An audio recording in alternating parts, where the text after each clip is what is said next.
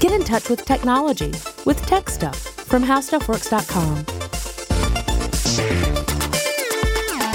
Hey there, and welcome to Tech Stuff. I'm your host, Jonathan Strickland. I'm an executive producer with How Stuff Works and iHeartRadio, and I love all things tech.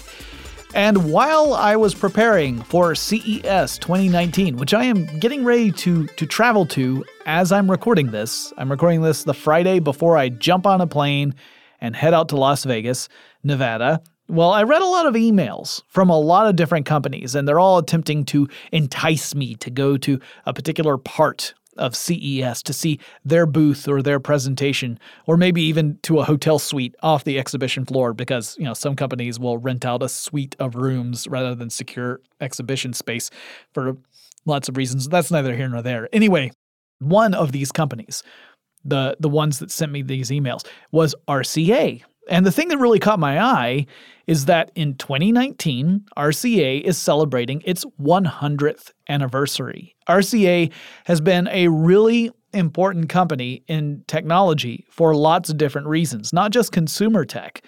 And RCA is responsible directly for two of the big broadcast networks in the United States, and indirectly, it's responsible for the third. I thought I would explore the history of this company and what it's been through during the century of its existence. So, this is the first episode where we're going to talk about the formation of RCA.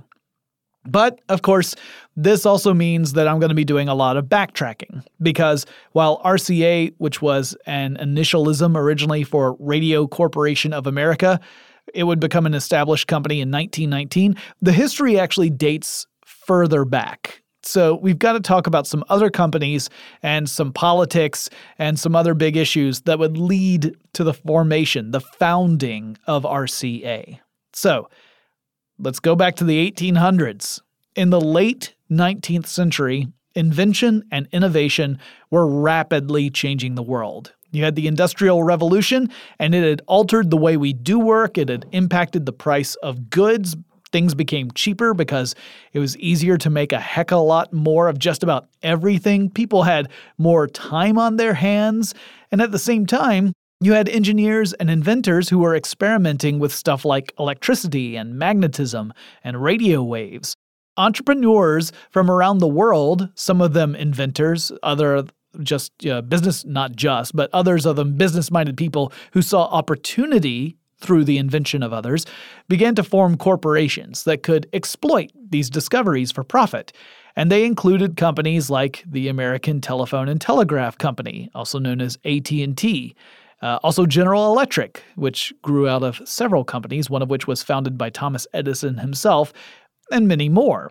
The discovery of radio waves and the technology that would allow humans to produce, transmit, and receive radio waves in a meaningful way is beyond the scope of these episodes. Besides, I've talked about that a lot in earlier episodes of tech stuff. You can search the archives. There are tons of episodes where I talk about radio waves and uh, the history of radio. But by the early 1900s, there were a dozen or so radio operating stations in the United States. Several of these stations were owned by foreign companies, and almost all of them were dedicated to transmitting signals using Morse code. So this wasn't about radio stations playing the top 40 or anything like that at this stage. These were communications stations. They were meant to transmit signals from one place to another to send communications across the nation. It was sort of analogous to the telephone infrastructure, so not meant as a entertainment or news source.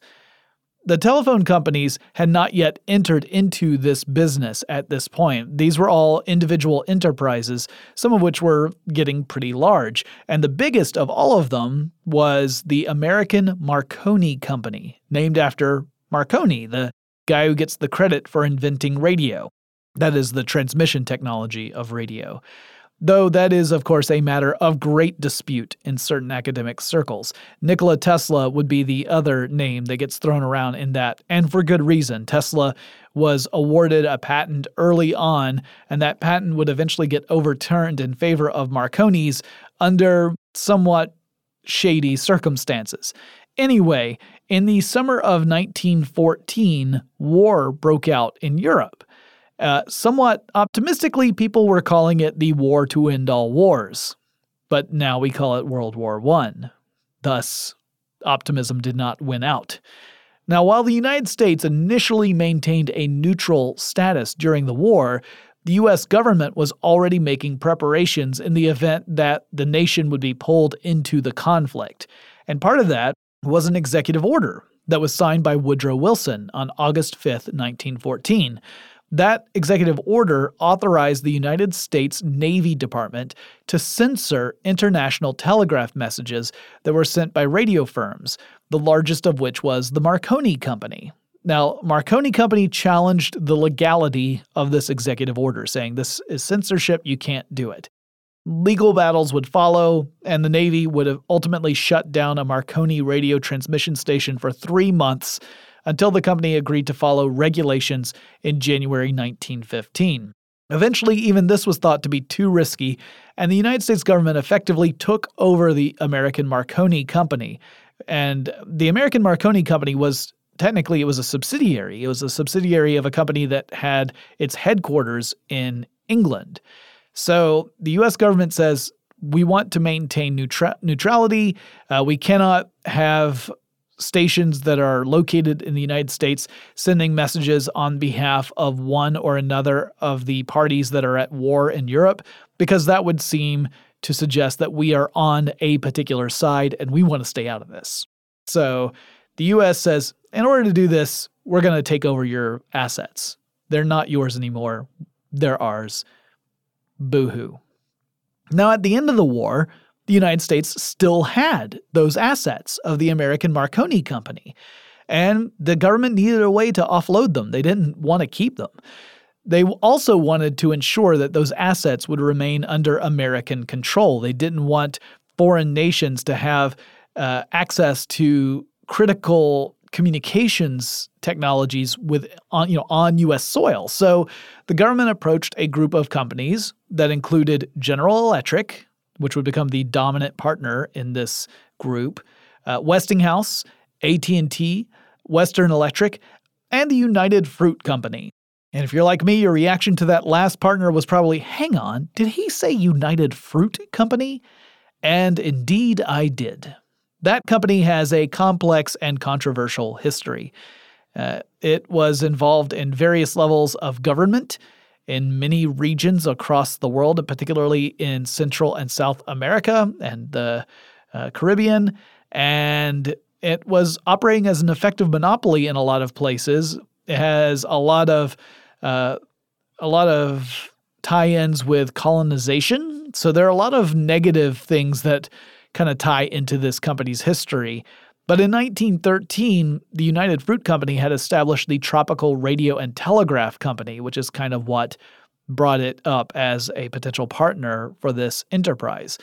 So, anyway, these partners all got together and they formed the Radio Corporation of America, or RCA, in 1919. It was essentially a government sanctioned monopoly in the radio industry in the United States. The companies all pooled their patents together in a series of cross licensing agreements to avoid any conflicts of having one company attempt to leverage its essential patents over the other partners in the operation of RCA's business. So essentially, they were all saying, here are all the patented technologies that we have at our disposal that relate to radio transmission technologies. We want to make sure that we're not creating impediments for RCA to do business. To head up this company, the partners chose a guy named David Sarnoff. Sarnoff himself had a really interesting history. He was born in Russia in 1891, but his family immigrated to America in 1900. He had started working as a messenger boy for a telegraph company in 1906, and he became a telegraph operator for the American Marconi Company a couple of years later. Legend has it that he picked up the distress calls from the Titanic in 1912 while working in the radio station that was owned by John Wanamaker. But the truth appears to be that Sarnoff had instead picked up signals of rescue ships that were responding to the Titanic's distress call, and then he relayed that information to the local press in New York. He was promoted to chief inspector of American Marconi a few years later, and he wrote a memo in 1916 in which he proposed building radios for home consumers, and he called it a radio music box. So this is before the days of commercial radio, but he had thought this technology has the potential to bring culture, entertainment, news, all sorts of stuff into the American home through transmission if we want to pursue that. This was in the days when only amateur radio enthusiasts had any access to radio equipment outside of the professional industry.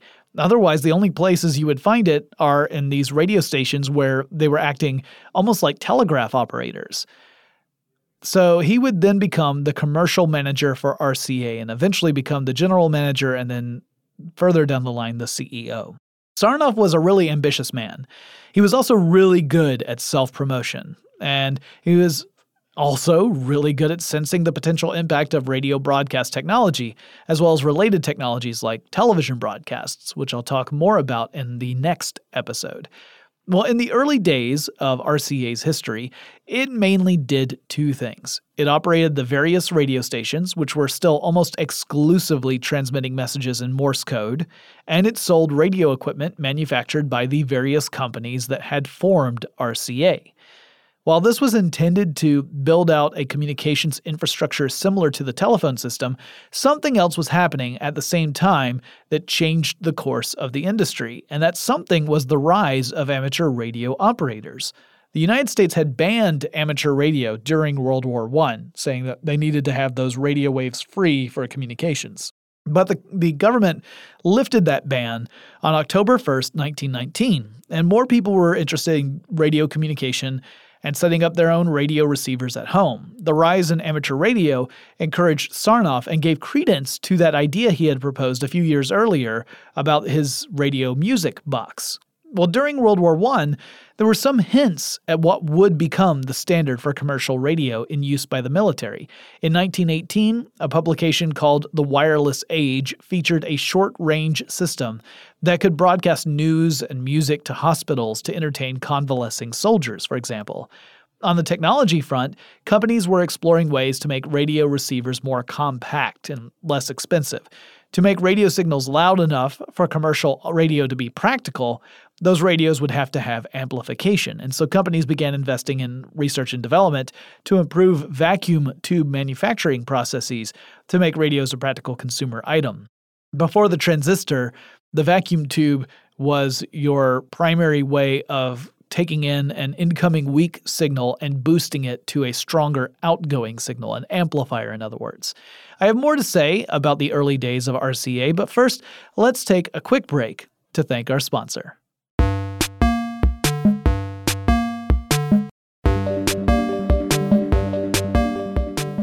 And so, as RCA oversaw radio stations transmitting communications across vast distances and various companies began to work toward a goal of building consumer radios, the race was on for the first true commercial radio station.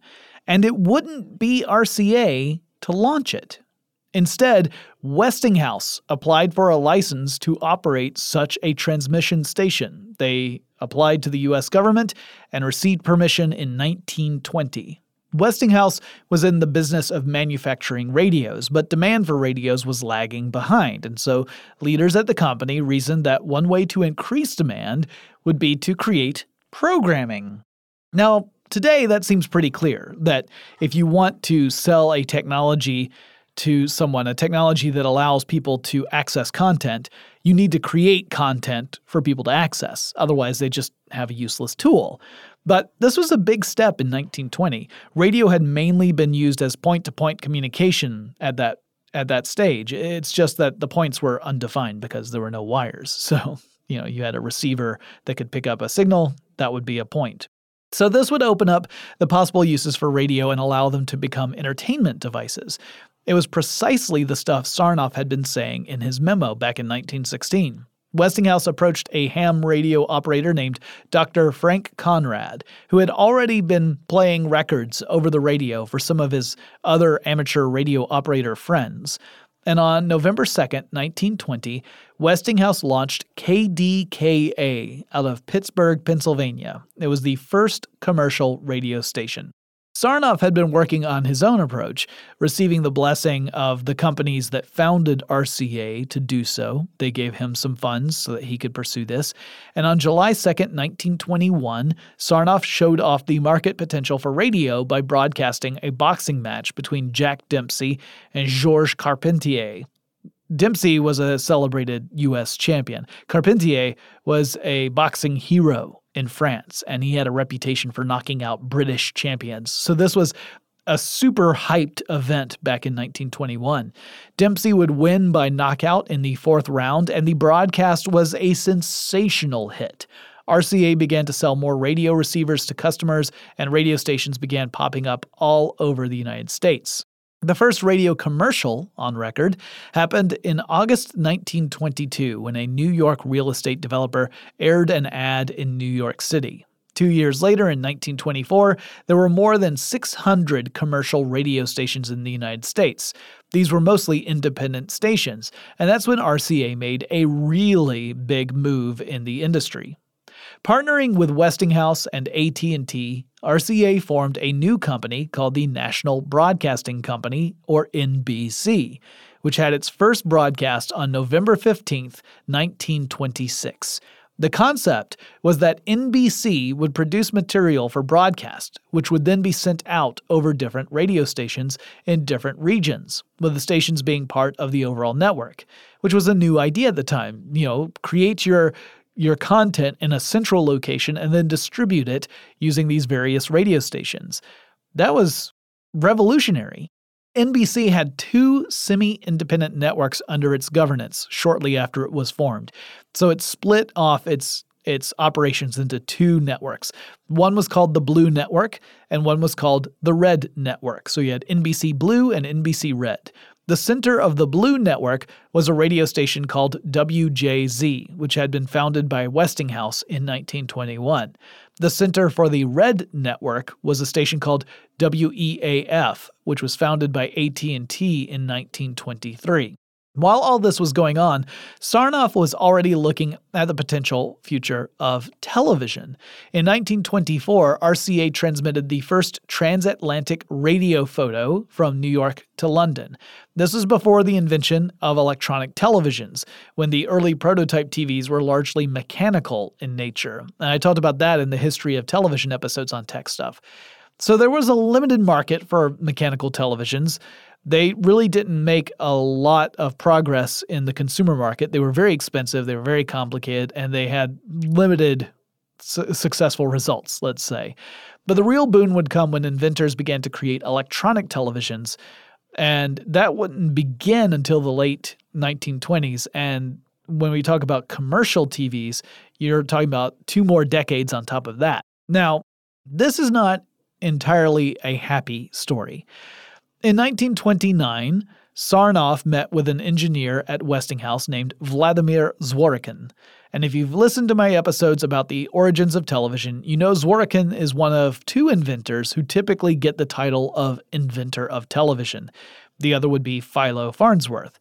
Sarnoff convinced Westinghouse to fund Zworykin's work, and in 1930, RCA would take over the research, and Zworykin would actually go over to RCA as well and become an RCA employee. Sarnoff, seeing the power of patents, wanted to run out of business any person or company he felt was horning in on his action. And so in 1932, RCA would file a patent suit against Philo Farnsworth. The case would last seven years. Ultimately, Farnsworth would win that case, and RCA would have to pay fines and royalties to him. But by that time, his health was in shambles. He had had a nervous breakdown from all the stress. And I'm going to get back to Sarnoff's lit- litigious ways throughout these episodes. But bouncing back to 1929 for a moment. So this is before all of the legality issues with Farnsworth. I need to talk about another company that would play a very important part in RCA's early history. Now, if you've heard my episodes about the history of turntables, you'll remember the early days of the phonograph and the graphophone and the gramophone. I covered a little bit of the turbulent patent battles and the cutthroat business strategies that were all part of the early days of home audio. And I'll have to do a more in depth series in the future to really focus on it because it gets nasty, y'all. But the Victor Talking Machine Company was born directly out of all that strife. Now, since this is not an episode about Victor, I'm just going to give you the super short version, which, let's face it, I'm Jonathan Strickland of Tech Stuff. Super short for me is a lecture for anybody else, but let's go with it. The Berliner Gramophone Company of Philadelphia, founded by Emil Berliner, was the company that really was the focus of this, this strife. Berliner gets the credit for inventing the first flat disc record. Before his invention, engineers would press recordings onto cylinders. So you had these cylinders that you would put on a spool, essentially, that would then rotate and you could play it back on uh, various devices.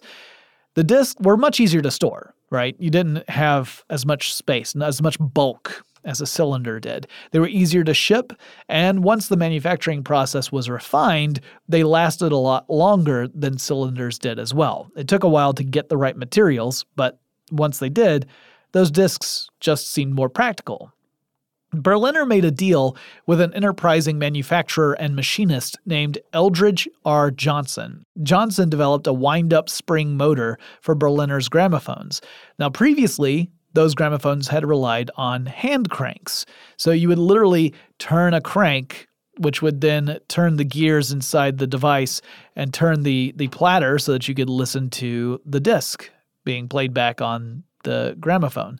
Johnson did good work. He created a spring motor that worked reliably, but Berliner would enter into a sales agreement with a man named Frank Seaman. And this would lead to massive trouble. Frankie wanted more money for himself and eventually began to sell knockoffs of Berliner's works, while simultaneously bringing legal action, much of it spurious in nature, against both Berliner and Johnson.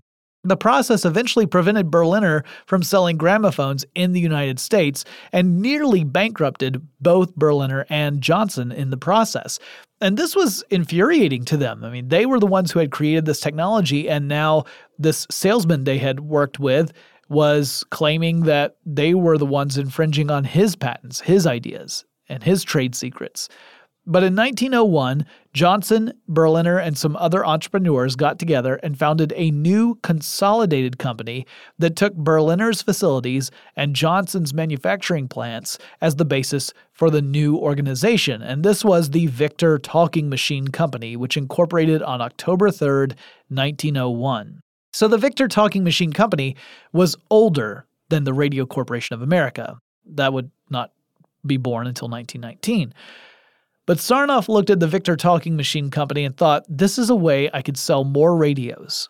I could take this company and take their product, the the gramophones, essentially, although they didn't call it that in the United States. They they couldn't. Uh, they started calling it things like the Victrola. That was one that the Victor company made. I can take that. I can incorporate a radio into the design of those machines, sell it as a uh, new product and sell more radios this way.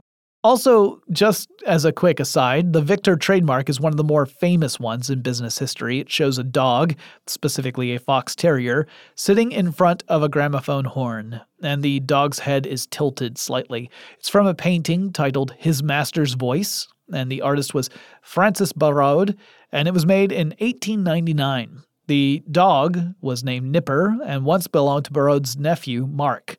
Mark had tragically passed away, and then Francis saw Nipper one day sitting near a gramophone with his head cocked, and that led Francis to wonder what the dog's reaction would be if they had happened to be playing a recording of his old master, Mark, speaking. That was the inspiration for the painting. He tried selling the painting as a magazine illustration to no avail and ultimately sold it to the gramophone company for the princely sum of 100 pounds sterling. Johnson got permission from uh, the gramophone company to use it for his products under the Victor company. And Berliner had trademarked the design and at some point transferred that trademark over to the Victor company. The whole story is super fascinating, and I'm sure I'll devote a future episode to the Victor Talking Machine Company. But for now, let's remember that it started in 1901 and even though it grew out of an older company, and then would eventually get incorporated into RCA. I'll explain more in just a moment, but first let's take another quick break to thank our sponsor.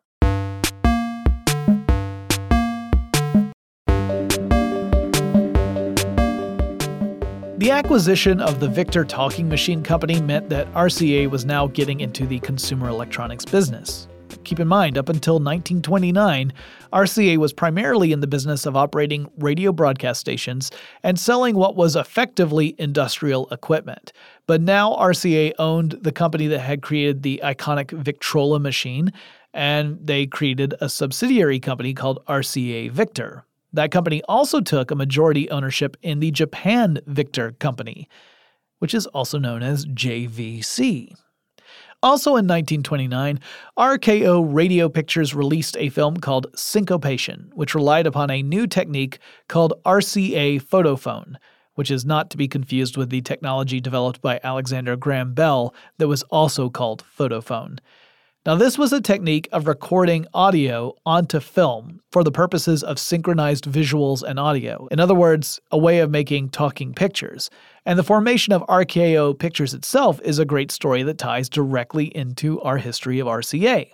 So, the development of the RCA photophone technology would date back to the early 1920s. There was a man named Charles A. Hoxie who was working on recording audio to photographic film as a project for General Electric, which you'll remember was one of the founding partners that created RCA. Now, Hoxie's work at that time was more about preserving audio recordings for playback, not necessarily as a way of creating talking pictures, but just recording audio in itself. But by the mid 20s, General Electric was thinking about applying Hoxie's work in the direction of talking pictures. Now, the desire to match sound to moving images dated back to the earliest moving pictures. Edison himself worked on this challenge. And a lot of different companies were taking various approaches to this problem. So, for example, Warner Brothers had created a system called Vitaphone. Vitaphone, you would record a soundtrack onto a disc, similar to an LP record. And when you were ready to play the film, you would synchronize the film playback with the audio from the disc. So that was a pretty primitive approach, but it was how some early talking pictures were made, including the first one, The Jazz Singer, which debuted in 1927. RCA Photophone used a totally different approach. The sound was recorded in a narrow band on the side of the frame of film, some actual photoreactive film. Uh, the band would be out of view when the film was put through a projector. There was a frame on a projector that covers up the edges of the film, and the audio track is on one of those edges. The width of this strip on the side of the film varies with the frequency of the sound that was recorded onto the film. So essentially, you have sound that's transmitted into a microphone. It is turned into an electric signal, which in turn uh, is uh, used to treat this this uh, photoreactive film so that it has this record of the frequency. It's almost like a waveform if you were to think of that. Uh, you know, in a modern sense, if you were to look at an audio file on a, a audio editing software. So then, when you're playing it back, you have a bright lamp that shines light through this narrow strip, and you have a photocell that picks up the light that's coming through and it generates an electric current that matches the amount of light that's hitting the photocell. And that signal goes to a preamplifier, which can then boost the signal strength so it can go to an amplifier and then ultimately speakers. The lamp for reading this optical sound and the photocell are not in the same position as the projection lamp. That would just get in the way. So, this is actually, it, it creates something of a challenge. It means that the soundtrack is offset from the actual frames of the film itself. The soundtrack is either running a little ahead or a little behind the action of the film, depending upon the method that was actually used. So in playback, it's all synchronized because if you as long as you put the film through the right type of projector, the audio track gets read through the audio system at the same time as the video or the film rather, the images are being uh, projected through the projection lamp and it all gets synchronized together. So in playback, it's synchronized. But if you were to look at the film itself, like if you took the film out of the projector and you held it up to the light and you saw where the audio track is, the audio you were looking at would not be the audio that uh, occurs in synchronization with the image you're looking at. The advantage of that approach was that all the synchronization would be done beforehand. You didn't have to set up a disc and a film in separate chambers to try and match up to each other. It was all in one piece of film. But the format itself changed several times, sometimes with the optical soundtrack running ahead of the action, sometimes behind the action. This meant that movie theaters had to invest in different equipment to play back those films properly. Because if you put in a film where the soundtrack ran a little ahead of the action, but you put it in a projector that was designed to run a film that had the audio a little behind the action, you would have terrible experiences because the audio would not be at all synchronized with what was happening on screen. It would just be a total mess. This ended up creating kind of a format war that waged in the late 20s uh, after RCA's approach debuted. It was not the only audio on film format, and it also did battle with the Vitaphone approach, where it was the, the recorded to disc version. Now, on the production side, if you were making films, it also changed how movies were made. Because if you watch some of the early films with sound, like some of the first films that had sound in it, you might notice people don't move very much. Shots are pretty static, actors tend to remain in place. Well, this was largely because of the limitations of the sound recording equipment at the time. Microphones were large and bulky and typically omnidirectional. Uh, actors needed to be close to the microphones so that they could be heard clearly, but they also couldn't move around very much because the microphones would pick up everything. So you would just have a lot of noise. The cameras themselves, which had been motorized in the late 1920s to create a standard frame rate of 24 frames per second, that was necessary in order to have reliable sound playback. Those cameras made a lot of noise too in those early days, and that could get picked up by the microphones. So, as a result, the common practice was to put the cameras in enclosed, somewhat soundproofed chambers. Uh, the cameraman, uh, camera operator, if you prefer, would be inside that chamber with the camera. And they would be isolated from the rest of the set so that the sound wouldn't leak through. They were jokingly referred to as ice boxes. I say jokingly because it would actually get scorchingly hot inside those as the cameras were running and it limited what you could do with a camera. You could pan the camera a little bit on its tripod, but that was about it. And so early talkies typically don't have very much movement or action in them, which was a big change from the early days of silent films. Because in those days, actors would make these really big dramatic movements in an effort to tell a story because they could not be heard. Another thing that would change was that in the early days, film crews captured audio and images on the same film at the same time. So, in other words, the audio and images were both being directly recorded to the same strip of photographic film. This made editing really tricky because, again, the audio track wasn't in direct line with the images. It was running a little ahead or a little behind. So you couldn't just snip film to create a transition or cut out a mistake because the audio wasn't lined up directly with whatever was happening in the image. And that would eventually change when the industry began to capture images and audio separately and would only combine them after the editing process to create a master print. The audio track and the images were still offset, but you could at least make edits to the film without messing up the soundtrack, and you could do the same to the audio track without messing up the film.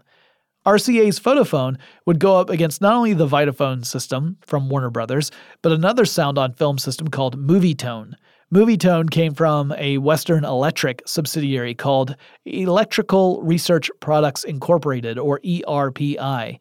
That system was the dominant one when RCA was ready to debut Photophone. So, again, the company goes out and says, What can we do to really compete in this market? Ah, I got an idea. Let's make a new company. So they go out, they purchase the Keith Albee Orpheum chain of theaters. That was a chain of theaters that wasn't it wasn't just motion picture theaters, but also vaudeville theaters as well. So RCA goes out and buys this company that owns these multiple theaters. And then they merge that company with another company they buy called Film Booking Offices of America, or FBO. And the merger of these two acquisitions becomes the Radio Keith Orpheum, or RKO Pictures Company. So RCA created an entirely new corporation in order to put its motion picture audio format onto the market. And it worked. Photophone would eventually evolve into the industry standard. Pretty audacious move, and not the last one from RCA. In our next episode, we will continue this story to talk about how RCA weathered the Great Depression and what it was doing during World War II. If you guys have suggestions for future episodes of Tech Stuff, let me know. Send me an email. The address is techstuff at howstuffworks.com or head over to our website. That's techstuffpodcast.com. You'll see the archive of older episodes there and different ways to contact us, including on social media. Don't forget to visit our merchandise store that's over at teepublic.com slash techstuff. Remember, every purchase you make goes to help the show, and we greatly appreciate it. And I'll talk to you again really soon.